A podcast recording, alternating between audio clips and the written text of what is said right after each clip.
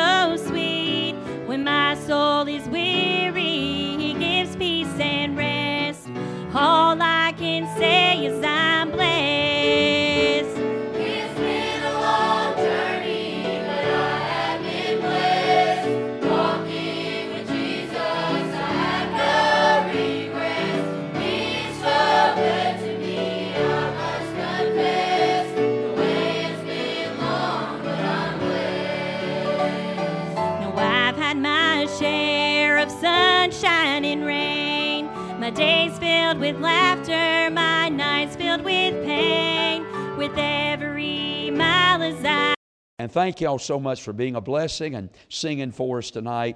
And I'm, I'm, I'm glad to be here. It looks like about half of our church is here. And I don't, I'm going to tell their preacher when I see him, man, I don't know what they're doing here. I looked at some of a while ago. I said, Y'all got permission to be here? And uh, so they said, Don't tell the preacher. I said, Okay, I won't, at least till I see him again. But anyway, I'm glad uh, all of you are here. It's good to see you. And I love Brother Brian, love this church, and always look forward to the opportunity to come in here and to preaching. I, uh, uh, Brother Brian, I memorized a poem years ago, and Brother Brian asked me if I would to quote that poem for you tonight. So I'm going to try to, from memory, quote this poem uh, that the Lord put upon my heart. And it goes something like this God is good and God is fair. To some he gave brains, to other he gave hair. Brother Brian, you that he promised me a bigger love offering if I'd quote that poem tonight. So, no, I'm kidding. He didn't do that. I love Brother Brian, don't you? And uh, uh, sure thank God for him. And, and let me say this the hand of God is evident upon this place, and it's on this dear man of God. And uh, you are a blessed people indeed.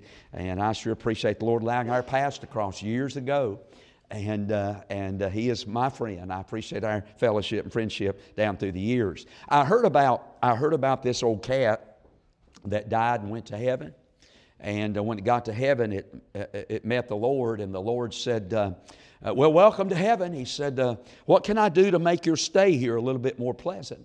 And the old cat said, Well, Lord, you know, back down there on earth, I had to sleep around the barn on the dirt all the years of my life. And uh, he said it was kind of rough. The ground was cold, sometimes it was wet, but he said, I'd like to have a nice soft pillow to sleep upon up here in heaven. And the Lord said, Well, that's no problem. He spoke the word, and voila, there was a pillow. An old cat climbed up on the pillow and went to sleep, and I mean, just enjoying on, uh, life on the pillow. Wasn't long after that that a bunch of little mice arrived in heaven, and, and the Lord met them when they got there and said, Welcome to heaven. Said, What could I do for y'all to make life a little, a little more uh, uh, better for you here? And they said, Well, Lord, be honest with you. You know, down there on earth, said, Ain't, few of, ain't many of us left and said, um, you know, things not so good for us down there on earth. Said, uh, while we're here in heaven, could you make it where we could just kind of get around quickly around heaven? The Lord said, well, I sure can. And he said, uh, said a few words, and voila, every one of those little mice had little roller skates on their feet. Man, they just skated off into heaven, uh, had a big time, and and a few days later, the Lord ran back into that cat again. He said, Well, how's it going? You enjoying heaven? He said, Lord, it's wonderful. That pillow that you gave me is unbelievable. But I got to tell you something. You outdid yourself when you gave us them meals on wheels. now that's funny. You know that's funny. Anyway, oh no, whatever. When better jokes are written, better jokes will be told, I guess. Let's read tonight one sentence. It's uh, about 20 minutes to 8 o'clock. I don't want to. I don't want to preach a long time tonight. Be honest with you, Green Acres comes on Me TV at 9:30. I'd like to be home to see that tonight, and it takes me an hour to get there. So uh, uh, if you'd listen fast, I'll try to preach fast. And I hope the Lord will speak to us tonight. Thank you for coming. What a great crowd on a Wednesday night. I want to read one sentence, and then I'll ask you to leave your Bibles open and follow me along. Look at 2 Timothy chapter 4, verse 21. I want to read the first sentence, and it goes something like this Do thy diligence to come before winter. And I want to preach on that phrase just for a moment come before winter. Let's pray. Father, our hearts have truly been blessed by the singing tonight, the young people, what a blessing. Thank you, Lord, for the sweet atmosphere and the good Spirit of God that's in this place. Thank you for people who love you. Thank you for a preacher who honors you and wants to give you the preeminence, the glory, the honor that you rightfully deserve. I would pray tonight that you would help us. No doubt, Lord, in a crowd of this size, there's probably one or two or maybe more sitting here, and uh, they're not sure that they can go in. Or maybe there's somebody sitting here tonight that would just be honest and say, There ain't no way I'm going in, not after the life that I've lived. Lord, I would pray tonight you'd speak to them and help them. And I pray this will be the good night that they'll, uh, they'll get the assurance that they can go in. And then help us as your people from this text tonight. God, would you just for a few moments speak to our hearts and help us tonight, please? Encourage us, speak to us, challenge us, convict us. And greatest of all, Lord, would you change us? in our lives, whatever needs to be changed, would you change us tonight and help us, I pray. In Jesus' name, amen. What I've read to you tonight amounts to be what would be the last words of the great apostle Paul. Paul, as he writes these words, has now come to the end of his life. And at the end of his life, as he sits in prison waiting to be executed, he sits down and he writes a very personal, a very intimate letter to a young protege of his by the name of Timothy. What a relationship, special relationship that Paul and Timothy had. On a former occasion, years prior to this, Paul has led young Timothy to the Lord during his first missionary journey. And then when he ventured back into that same area, Lystra, Derbe, and Iconium, the church was abuzz about this young disciple by the name of Timothy. And Paul took young Timothy under his wing and began to uh, mold and, and fashion him and help him to become the man of God that he eventually became. Young Timothy was the pastor of the church of Ephesus and later on became an evangelist in, in, the area around the city of Ephesus. And according to church history, he was actually beaten to death by an angry mob with rods uh, as he ventured one day outside of the city of Ephesus. Paul is writing to him in our text. And what we have before us tonight is an earthly letter written by earthly hands. But as you and I believe, we believe the Bible is the inspired Word of God. So, really, in reality, what we got here is a heavenly letter that's written by the hands of God. Because we believe the Bible is inspired by God. The words of Paul to young Timothy and the sweet by and by of yesterday are the words that God has for you and me in the nasty now and now of these days. Paul is sitting in prison, and as an old man facing death, he is not airing out his grievances over how things have worked out in his life. As you read the words of the last chapter of this book, he's not angry, he's not bitter, he's not a frustrated old man who's just bitter about life. No, sir. He is a, he's actually looking forward to death with joy and anticipation. Somebody once said this the devil has no happy old people. Only the people of God can rejoice in the, in the years of their old age as they inch closer and closer to death. What we're doing as we read this second letter in reality would be illegal in our day because it's illegal to read somebody else's mail. And yet, as we read the words of the Apostle Paul to young Timothy, what we're doing is we're reading Paul's mail to this young man by the name of Timothy. And as a last plea of his life, Paul says to young Timothy, I want you to do thy diligence to come before winter. As Paul sits in this jail, he, he has some needs in his life. As he approaches the last hours of his life, there's some things that he needs. And if you'll look a little bit earlier in this chapter, he mentions some of those things. In verse number 13, I could say this he has some personal needs because there in verse number 13, he, he asked Timothy on his way over there, he said, Stop by uh, Troas and, and stop by Carpus's house and pick up the coat, the cloak that I've left behind. Evidently, when Paul was arrested and carried off to jail, it, it, happened, all happened so fast. Paul wasn't able to pick up some, some necessities that he needed in life. So he says, Timothy, I have some personal needs. Stop by Carpus's house. Grab that cloak. It's cold over here sitting in this prison. He had some personal needs. He also had some intellectual needs because in verse 13 he said, I also want you to bring, bring some books. Isn't it amazing? At the close of his life, Paul is still wanting to read and to, to gain knowledge. And let me just say this we never get too old to learn, do we? He had some intellectual needs, he had some personal needs. He had some spiritual needs. Look again at verse 13. He said, Timothy, but especially bring the parchments you know what he's saying, Timothy? Stop by over there and get my Bible.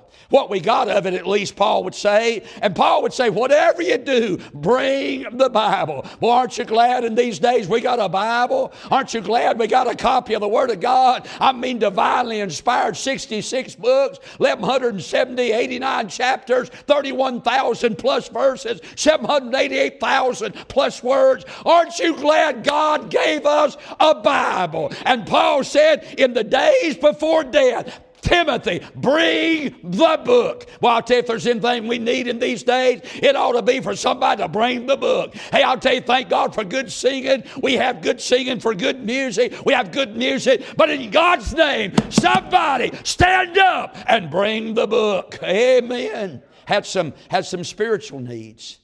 But as we approach our text tonight, we come to understand that Paul had some social needs. Paul needed for young Timothy to come.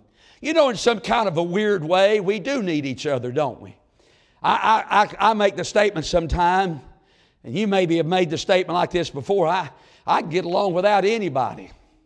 My wife tells me all the time, says, You're a hermit. She said, If I ever die, you'll never miss me.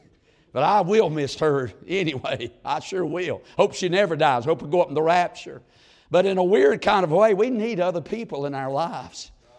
And as Paul sits in this jail, getting ready to die, he gives one final plea Timothy, come unto me. He said it earlier in this chapter in verse number nine do thy diligence to come shortly unto me. But now, Paul, as he closes this letter, realizing that death is imminent, he says to young Timothy, Do thy diligence to come before winter. Boy, he gives a sense of urgency now to this plea. You've got to get here before winter. Now, why did he say that? Why did he say to come before winter? Well, there's a particular reason that Paul makes this appeal to young Timothy. You see, if Timothy don't get there before winter, if he doesn't make his plans and make his journey before winter, he won't be able to come until the spring of the next year. You see, Timothy, uh, to get there from Ephesus over to where Paul is sitting in jail in Rome, he has to cross the Mediterranean Sea. And yet, because winter season was dangerous, dangerous for travel upon that sea because the storms would arise so suddenly and, because of the crosswinds that blew, the shipping lanes were shut down during the winter season. And if Timothy was going to get there before Paul died, he is appealing to him, okay, you've got to get here before winter. Get here before the shipping lanes are closed. If you don't come now, you won't be able to come till uh, to spring, and it might be too late. Do thy diligence to come before winter. If you want to picture what life was like on the Mediterranean Sea in the wintertime, all you got to do is read Acts chapter 27 because the Bible said that Paul was on his way to Rome with a bunch of other prisoners, 275 prisoners in a boat. When they got out on that ship, Paul said, Hey, it's dangerous to sail. Uh, the, uh, the winter season is upon us. We ought not venture out onto the sea. But the Bible said the captain of the ship believed the owner of the ship more than the words of the Apostle Paul. They set sail. And for 14 days, they were caught up in a storm by the name of Euroclydon. And they didn't see the sun, the moon, or the stars. And, buddy, I'm telling you, they almost lost their life. And yet, the reason they were out there on that ship and in that storm is because they wouldn't listen to the man of God. And that storm almost cost them their life, did cost them the boat and the cargo. That's a picture of why you didn't sail in the winter season. So Paul says to Timothy, You've got to come before winter. What I want to do tonight is take those three words for three points come before winter. And I want to use those three words to form three points for the message tonight. But what I want to do, I want to back my way into it. For instance, I want to look at the word winter, and then I want to work, look at the word before, and then I would like to look at the word come. So let's talk about that phrase tonight. Number one, look in verse number 21. Notice the word winter, because the word winter speaks to us of the brevity of life.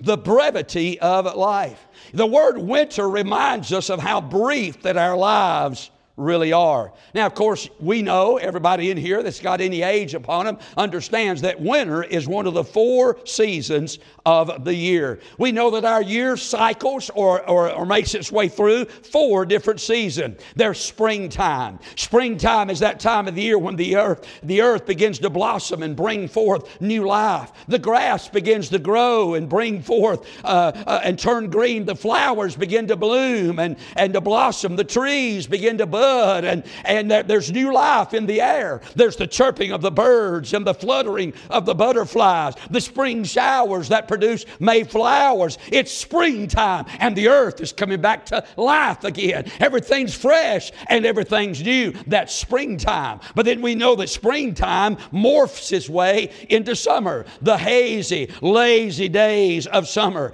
Around here, we know how hot it gets, and the humidity makes it even seem hotter than it really is. Around here, the humidity gets so high, you step outside just a few minutes, you're wringing wet with sweat. You mow your yard, maybe make a track or two around the yard. First thing you know, you got to stop and get an ice cold Mountain Dew or an ice cold Pepsi because it's so hot. The hot days come. It gets so hot that the cows start giving evaporated milk. It gets so hot the farmers have to give their children uh, ice cubes to keep them from laying hard-boiled eggs. It gets so hot that the dogs and the cats, as they chase the cats, they both walk. It's summertime, and boy, does it get hot in the summertime. Springtime morphs to summertime.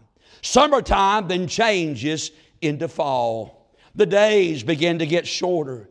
The leaves start changing, and God pours out His paint upon the trees in brilliant reds and oranges and yellows. The temperatures begin to fall, and you wake up in the morning and there's a chill in the air. There are all the festivities that goes along with the fall season of the year. You know the, the corn mazes and the and the and the fall festivals and and the apple bobbins and uh, and the homecomings that go along with the fall season of the year and the leaves leaves begin to fall off the trees, and you have to rake and rake and rake your yard and clean your gutters. It's fall. Summertime has morphed into fall. And then we know this fall changes into winter.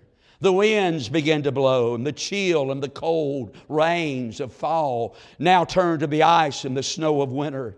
You have to get up early every morning, go out to the car and scrape the ice off the windshield. Crank the car a little bit early, let it warm, warm up before you get in and head off to work. There's frost every morning and things all around us begin to die. The grass is as brown as death. The flowers that blossomed and were so beautiful a short while ago have now shriveled and they're gone. The trees are barren and the ground becomes frozen and lifeless. It's wintertime, and wintertime is a time of death. Now, stop and think about what I've just said. Listen to me for just a moment. Have you ever stopped and think about this? How that the seasons of the year serve as a parable for the brevity of life. Guys, can I use, can I use this? I'll use this white one since I got a white. Uh. Tasting, tasting. All right. I want to use this mic for just a minute. Have you ever, have you ever thought about how that the seasons of the year speak to us about the brevity of life. Listen to me now. There's springtime when you're young and you're full of life. You fill mason jars with lightning bugs every night. You run and you run and you run. You ride your bikes. You play from sun up till dawn, till dark, without a care in the world. There are no bills to pay. There, most of your problems can be fixed by one trip to the candy store. I told my wife the other day, I said, honey, I sure do miss those days when we could take our kids to the candy store and one trip would fix all their problems. It's springtime. And life goes so slow. Springtime. It's as slow as a snail. Springtime. But then springtime becomes summertime. You're now a young person. You can't wait to get those driver's license. You can't wait to finally go out on a date. You can't wait till you finally get to hang out with some of your friends. There's a certain feeling of independence that comes along with the summertime of your life. And then somehow or another you meet that right person. And then comes that special day. And you walk down the aisle and you marry that special someone in your life. Then you get that job, good job, buy a house, new car. It long till a little baby is on its way. You're young. You're in love. Life's good. It's summertime. You got a long time to go. But then fall comes. Summertime morphs into fall. You get to noticing things are changing just a little bit in your body. You tire a little faster than you used to.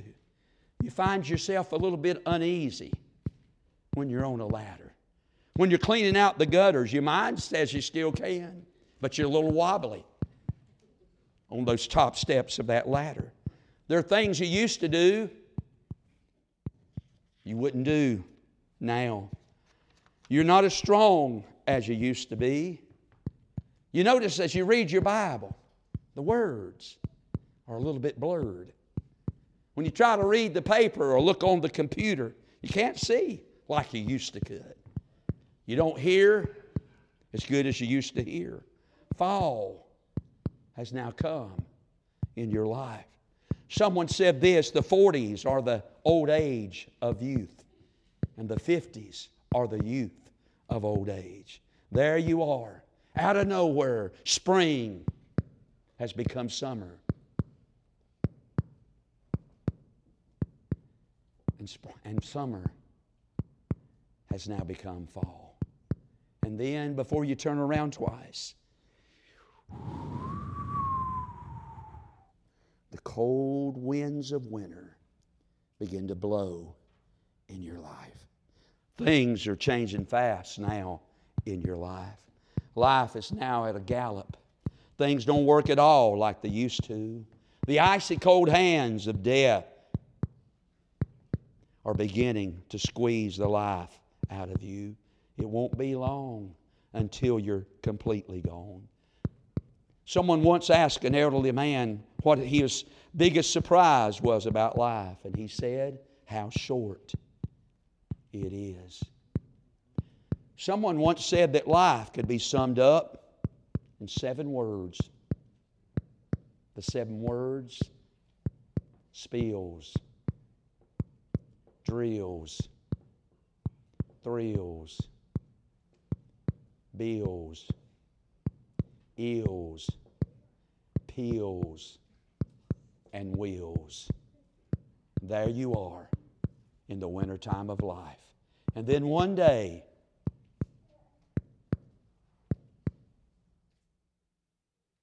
it happens and you're gone. Wintertime has come in your life. Someone once said it like this the tireless 30s, the fiery 40s, the forceful 50s, the soaring 60s, the sagging 70s, the aching 80s, the nagging 90s, and there's nothing left but dead, death, sod, and God. You know what the Bible said about life? Life is like a vapor. Appear for a little time and vanisheth away. Straight line. And you're done. Come before winter. Winter speaks to us about the brevity of life. But then as we back up into this phrase, we run into the word before. And the word before speaks to us about the opportunities of life. You see, the truth of the matter is, we all know that wintertime is coming. Can I have an amen? Have you not noticed? I know up where I live on the mountain, the trees, the leaves are already changing. I, I, can't believe when I head out every morning how many leaves are now laying right in the middle of the parkway every morning. I'm telling you, wintertime's on its way. Did you know they said the high up there, I don't know what's going to be down here, on Sunday of this coming week, it's going to be 53 degrees. Wait a minute. What happened to the 80s? Seemed like just the other day it was 80 degrees and, and the stink bugs was crawling everywhere. Now there's 53 and chance of frost on, on, uh, on a Sunday night. Where'd that come from? Well, I'll tell you, it happens fast, don't it? One season gives way to the next season. Won't be long till we'll get up and see the smoke rising out of the chimneys. Just as sure as, as we see the barrenness of the limbs on the trees and the leaves are beginning to turn loose. And, and won't be long till we see a, a blanket of frost laying on the ground every morning, we are reminded wintertime is on its way. And I just want to say, ladies and gentlemen, there's not a person in this room. We don't like to think about it, we don't like to talk about it, but guess what? Death is on its way. But the word before reminds us there are some things we need to do before winter.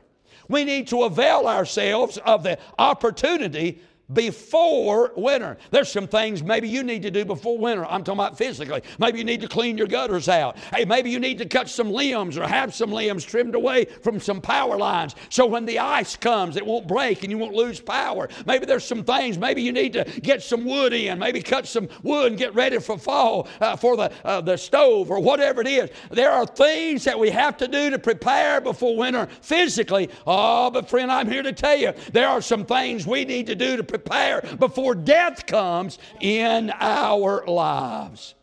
That word before reminds us of the opportunities of life. We need to take advantage of the opportunities while we have some time. There are probably uh, maybe some sitting here tonight, and you've had some opportunities opportunities in your life. Now you're older, and you look back on those missed opportunities, and they are nothing more than a bunch of tombstones in the graveyard of what might have been. And, and you look back over life, and you see what you uh, the opportunities that you missed. But ladies and gentlemen, there are some opportunities we cannot afford to miss. There are some opportunities we cannot afford to let by because I'm here to tell you when you die, it's too late to go back and do some things.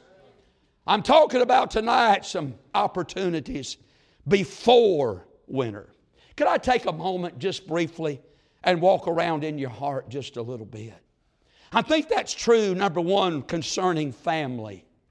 But we better take some opportunities to love our families before death comes.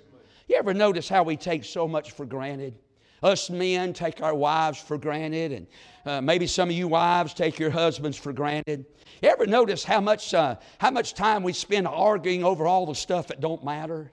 and we spend time frustrated at each other and, and we spend a lot of time annoyed at each other and yet one of these days we're just being reminded that one of these days death's going to come and, and you'll want to pull her close to you, but it'll be too late to pull her close to you then. You'll want to spend some time talking to her, but it'll be too late to spend time talking with her then. You want to tell her how much you love you, how much you love her, and what a good wife she is, and what a good woman that she's been, and a good mother that she's been. But it's too late when wintertime comes, when the ice cold winds of winter begin to blow. It's too late to share our love with our spouses. That's why we ought to spend a lot of time instead of arguing and being stressed out of our mind about all the stuff that don't matter. We ought to spend some time telling our spouses how much we love them because I'm here to tell you it's going to be too late someday when your precious wife or your husband is laying a corpse in a church and you want to reach down and give them a kiss and stroke their brow, but it's ice cold and there's no life left and there's no love there and it's too late. I'm telling you, we ought to spend some time loving on each other before winter comes. That's true of our families. That's true of our children. How much time do we spend arguing with our children that we really don't need to spend arguing with our children? Hey, and when's the last time that you told your kids not what's wrong, but what's right? Mom and dad? When's the last time that uh, they brought home a C and you jumped on them because it wasn't a B? Hey, when's the last time maybe you just said to them, Thank you for a C? It could have been a D. Hey, when's the last time you told your kids, You know, I know you're not perfect, and you do say some things once in a while back to us that you ought not say, but I just want to thank you that I've never had to go to jail and bail you out of jail. I just want to thank you, uh, daughter, sweet daughter, that you hadn't already given me some grandchildren before you got married. I just want to tell you, son, thank you for not turning out and announcing to us that you're a homosexual. Hey, honey, thank you for telling, not telling me that you're. A, hey, I tell, I know things are bad. I know there's struggles. Hey, but once in a while we ought to thank God not for what what we have. We ought to thank God for what we don't have. Can I have it? Amen. When's the last time you pulled them babies up close? And just said, Thank you. I know you're not perfect, but you have never broke the heart of your mother. Thank you. Hey, when's the last time you kids went to your mom and dad? Can I tell you something about moms and dads? They're not perfect, because I am one. I've made a lot of mistakes. I wish I could turn back the hands of time a little bit and go back to a few places in my life. There'd be some things that I'd do a little bit different. But have you ever thought about the stages that parents go through with their children, or, or children go through with their parents, the first thing they do is they idolize their parents. Ever thought about that? Every little boy wants to grow up and marry his mama. And every little girl wants to grow up and marry their daddy. I mean, they're their idols. Every little boy wants to be like her daddy. Oh, daddy can whoop everybody. Hey, daddy's the best baseball player's ever been. Daddy's the best football. Mama's the beautiful, most beautiful woman. She's the best cook. She's better than Betty Crocker. I'm telling you, mama is it. Mama's it. And they idolize us. And then after they idolize us, guess what? They start utilizing us. We're the ride to the friend's house. We're the ride to the football game on Friday night. We're, uh, uh, we're, the, we're the source of the money to spend at, at the mall. We're, we're the money that, uh, uh, that, that, that, that, we, the, the, the bank, the first bank of uh, money to give them to go out and eat with their friends, to stop and get something after church. I mean, they idolize us, then they utilize us, and then guess what? They hit those teen years and they demonize us. Everything that's wrong in their life is our fault. I don't care what it is flat tire, daddy's your fault. Break up with the girlfriend, it's your fault. And they demonize us. They idolize us. They utilize us. They demonize us. And thank God for it's finally over. They humanize us. They realize we're not perfect. They realize that uh, they realize that we don't do everything exactly right. We don't dot every I, cross every T exactly like we ought to.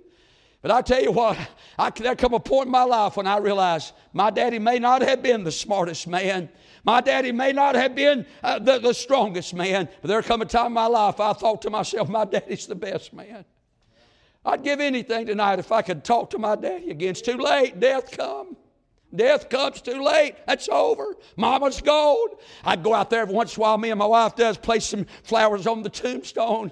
Now to step back and there's their names on either side of the tombstone. Now to stand there and think about the good times. Well, I think about the, uh, the, the, Christmas mornings.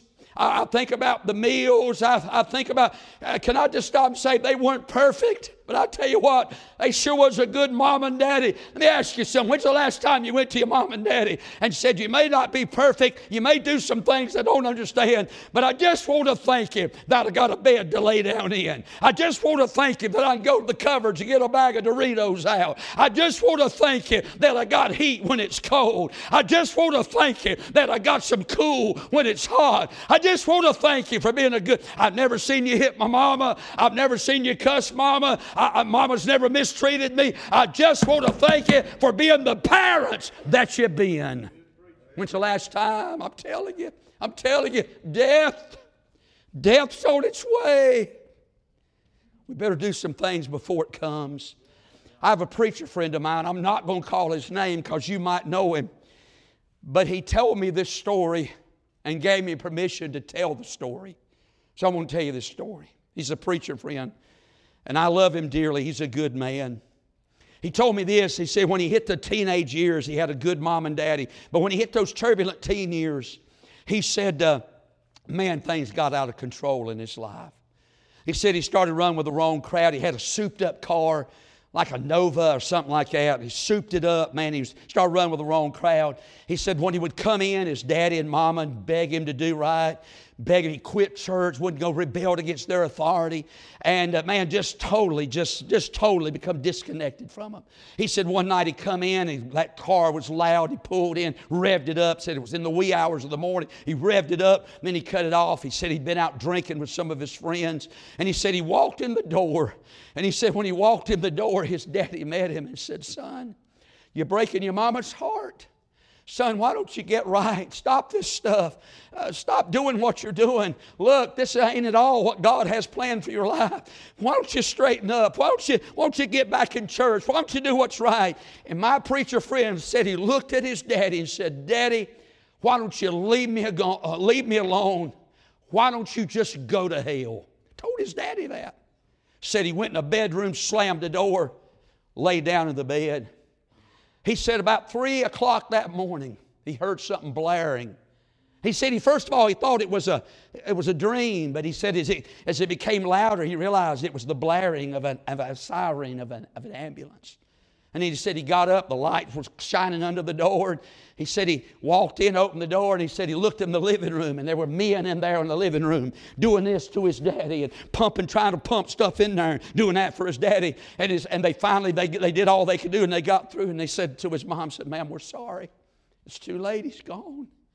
And he said the last words that he ever said to his daddy, why don't you go to hell, old man? And my preacher friend told me, he said, I can't tell you how many times that I've been out to the graveyard and just fell across this grave. He said, Oh, Daddy, oh, Daddy, I'm sorry. Oh, Daddy, please forgive me. But he said, Not one time has that tombstone ever spoke back to him. It's too late when death comes. It's too late I'm telling you, man, we ought to, instead of fussing and fighting, well, I'll tell you, somebody said we spend the first half of our life uh, fighting with our parents and the second half of our life fighting with our kids. Why don't we just get along? Hey, why don't we just love each other? Hey, why don't we, instead of arguing over all that picky, picky stuff, hey, why don't we spend, I'm telling you, when death comes and you've had a good marriage and a good relationship with your mom and dad, you don't have to walk by and look down at their cold face with a lot of regrets in your life uh, over how you've treated them. Boy, it's true when it comes to our family. I have a preacher friend over in Tennessee, and he said he told me this story. He said that he had some. Uh, he had a, a couple of people from his uh, church that was in a rest home. Listen to this. I'm, I'm wrapping this up in a minute. He said he had a couple of people in his rest home in a rest home, and he said uh, I would go visit them occasionally in the rest home. And he said I got to notice, and every time I went to see those shut-ins in the rest home, there was a lady sitting, always sitting there in the front lobby. And when the doors would slide open, she would say, "Jimmy, Jimmy, Jimmy," and he said he would just maybe speak to her and walk on by. He said this happened every time. She was always sitting there, and every time the doors would slide open, Jimmy.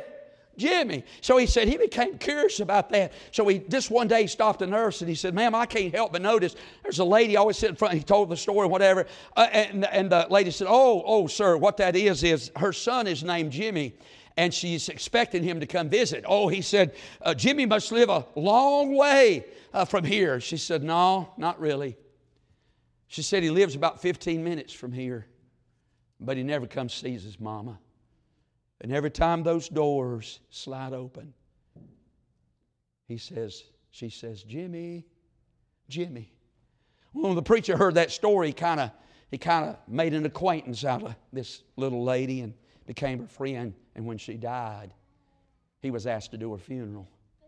And he said, I never will forget, I stand in the pulpit that day when they come in the back doors with that coffin pushing it down the aisle.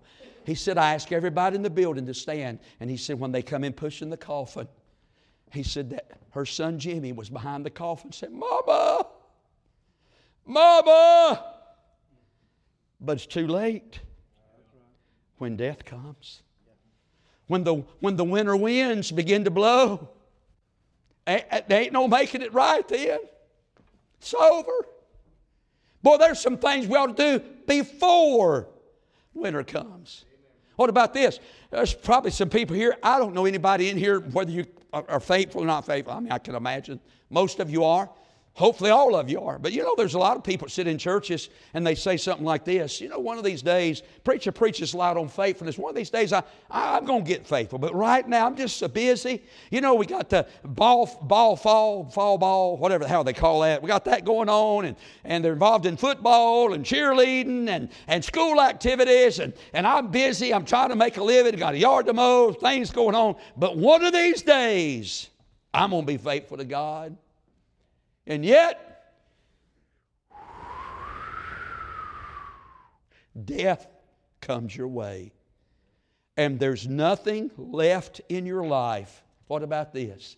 There's nothing left in your life but the God who loved you enough to give his own son for you. And you didn't love him back. And it's too late. Can I tell you something? It's too late to witness to that family member after death has come. You know that uncle you've been planning on witnessing to? I mean, that old boisterous uncle of yours cusses and tells them old jokes every time you get around him. And you think to yourself, well, you know, one of these days, one of these days, I'm going to go over to his house, sit down, tell him about Jesus. Maybe it's an aunt. Maybe it's a mama or daddy, brother, sister somebody you work with, some of your friend, maybe guy lives up the street.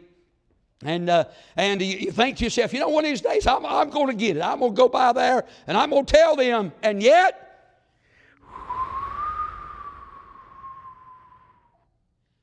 too late when the winter winds have blown. There's some things we need to do before winter comes. Winter speaks of the brevity of life. Be here for you know it. Latest statistics out on the subject of death is one out of every one are dying.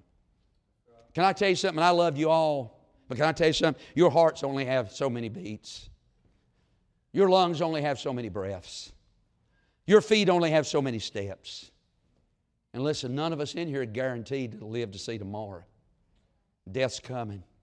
There's some things we need to do before death come, before winter. But now look at that word come, and I'm done. The Bible said to come before winter. Winter speaks about the brevity of life. The word, uh, the word uh, uh, before speaks about the opportunities of life, but the word come speaks about the necessities of life. You know what you ought to do before winter comes? You better be sure that you're right with God. You better be sure that you're saved. Can I tell you something? Uh, I have had 17 funerals this year so far. I've had, I will have 12 funerals, uh, 12 funerals, 17, 17 funerals, 12 weddings. Uh, before the year, 17 funerals, I've got 12 weddings. I'm, I got three to go to have 12 weddings this year. You know, truth of the matter is, we're very busy. There's a lot going on in life. We all are. But can I tell you something? We better slow down and get some things done before winter comes. You know, there's maybe if you're sitting here tonight, you've never been saved. Can I tell you this? Winter's coming. Winter's coming. You say, oh, I know it is, preacher. Just a few days from now, it's just turned fall, but just a few days. Well, no, I'm not talking about, I'm talking about death's on your trail. You know, when I was young, I used to look back at death, and death was way back behind me, way off behind me. But I tell you what, now, when I'm journeying along life and I look back, it's a lot closer than I want it to be. And one of these days, it's going to be so close, it's going to reach out its icy hands.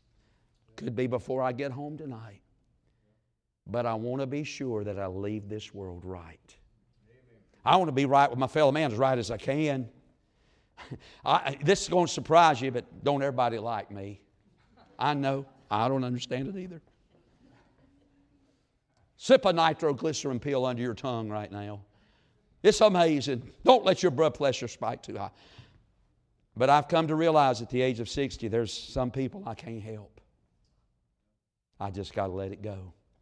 But to the best of my ability, when I leave this world and my children come around and look down at the dead face of their daddy, if the Lord hadn't come, I won't leave them a lot, but I want to leave behind the memory that our daddy loved God, our daddy loved church, our daddy loved his mama, our daddy loved us, and our daddy loved our children, and most of all, our daddy loved Jesus. That's all that's going to matter. Come before winter. It's on your trail. It's going to get us. Somebody said, Preacher, wonder what happened. Did he make it? Did he get there before winter? Well, I'd like to think that he did. I'd like to think that when Timothy got this letter, he dropped everything, went down to the harbor, purchased a ticket on a ship, got across the Mediterranean, and right before old Paul died, he walked in and they had a snot wiping, tear running, bare neck hugging time before old Paul. Wouldn't that be a blessing to think it like that? But what if it happened like this? Timothy got that letter and said, Come before women. He said, I got to do it, but I got two revivals going on here around Ephesus, and I got to go by Crete and ordain some elders with old Titus, and, and I got some letters I got to write myself, and I got some, I'll, I'll get there, I'll get there. And finally, he gets down to the docks. They're like a ticket across the Mediterranean to Rome. And they said, Timothy, it's too late.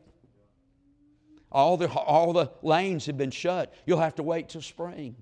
All through, all through the winter, old Timothy paces back and forward, thinking about old Paul and the good times and the friendship and the fellowship and the prayer meetings and the preaching. And, and finally, s- springtime comes and he runs down to the harbor and gets a tick, ticket for a ship leaving to sail across the Mediterranean, jumps on the ship, gets over in Rome, goes to the prison, and, and gets at the door and says, Paul, Paul, Paul. Somebody says, Timothy, is that you? He said, Yeah, where's Paul? Said, Timothy, Paul's gone.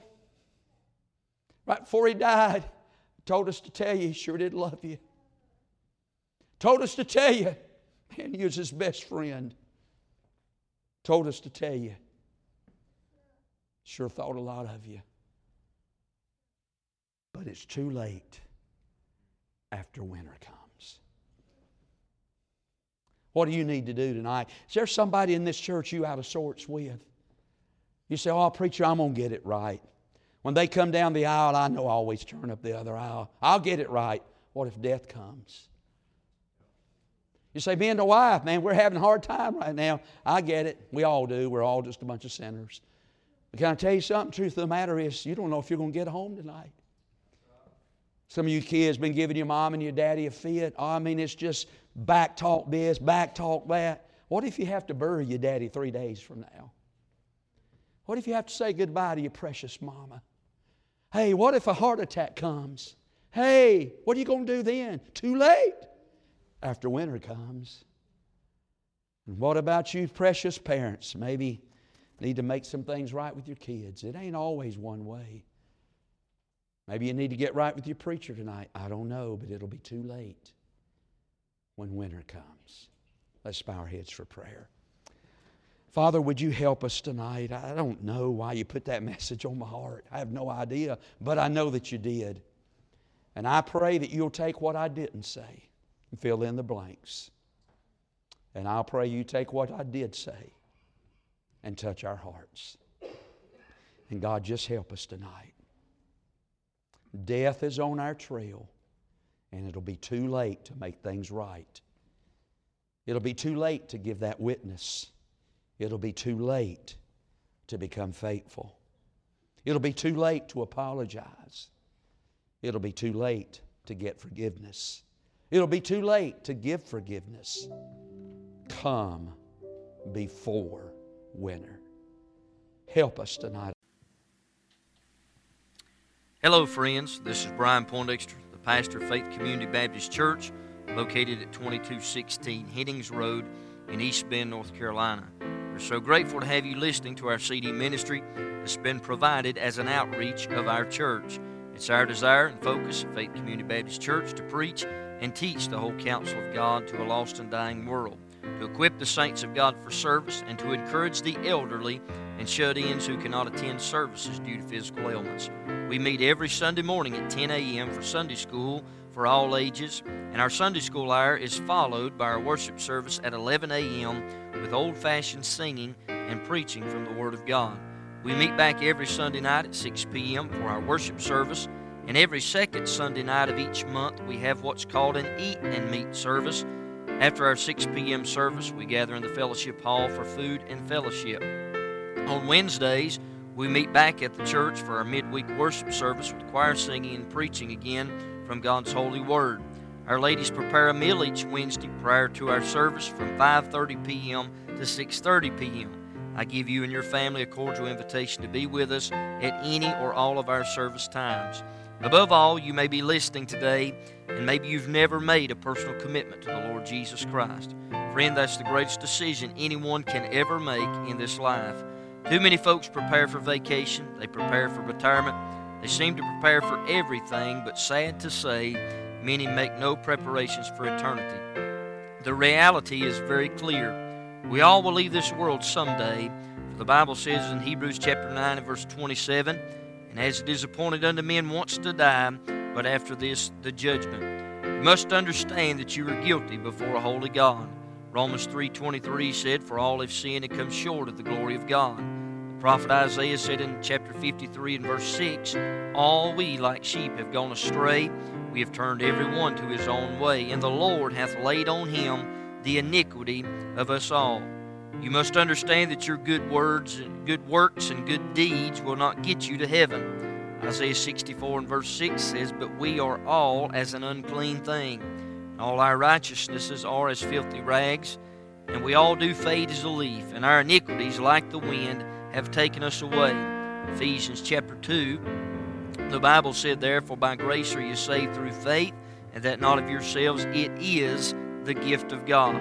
You must understand that you're loved. I'm thankful that in John 3 and verse 16 it said, For God so loved the world that he gave his only begotten Son, that whosoever believeth in him should not perish, but have everlasting life. Romans 5 and verse 8 declares, But God commendeth his love toward us, in that while we were yet sinners, Christ died for us. You must understand and realize there's only one way to stand right before God. There's not many ways, there's only one. Jesus said in John 14 and verse number 6, He said, I am the way, the truth, and the life. No man cometh unto the Father but by me. Acts chapter 4 and verse 12, the apostles' message was very simple. There in Acts chapter 4, in verse number 12, they said, Neither is there salvation in any other, for there's none other name under heaven given among men whereby we must be saved. You might ask the question, Preacher, how can I be saved? That's what the Philippian jailer asked in Acts chapter 16, verse 30 and 31. He asked Paul and Silas, he said, Sirs, what must I do to be saved? They said, Believe on the Lord Jesus Christ, and thou shalt be saved and thy house. Romans 10 9 said that if thou shalt confess with thy mouth the Lord Jesus, shalt believe in thine heart that God hath raised him from the dead, thou shalt be saved. You must ask God to save you. I can't do it, no one can do it for you. Romans 10 13 said, For whosoever shall call upon the name of the Lord shall be saved. If you know you're a sinner, and if you're sorry for your sin, and you believe Jesus died for your sins, you simply have to ask Him to save you. You might say, Preacher, how can I know for sure God will hear me? But first of all, the Bible tells us that we must be drawn. John 6 and verse 44, Jesus said, No man can come to me except the Father which hath sent me draw him, and I will raise him up at the last day. Psalm 51 and verse 17 gives us the attitude we need to have when we come to God. It said there, the sacrifices of God are a broken spirit, a broken and a contrite heart, O God, thou wilt not despise. If God draws you by conviction, if you're sorry for your sin, you repent of them. If you believe Jesus died for your sins, and if you asked Him to save you, then the Bible declares you've been saved. If you trusted Jesus Christ as your Savior, then you've been forgiven of all your sin. Romans 8 1 declares, There is therefore now no condemnation of them which are in Christ Jesus, who walk not after the flesh, but after the Spirit. Once a person has been saved, they need to be part of a fundamental Bible believing church where they can grow in the grace and knowledge of Jesus Christ. God calls us out of darkness and commands us to walk in light after we've been saved by His marvelous grace. If we can help you here at Faith Community Baptist Church in any way, feel free to contact us. If you have asked God to save you, please contact us, and we will send you some free literature to help you in your newfound life in Christ. Thank you again for listening to our CD ministry that's been provided by our church here, and may God richly bless you and your family, is our prayer.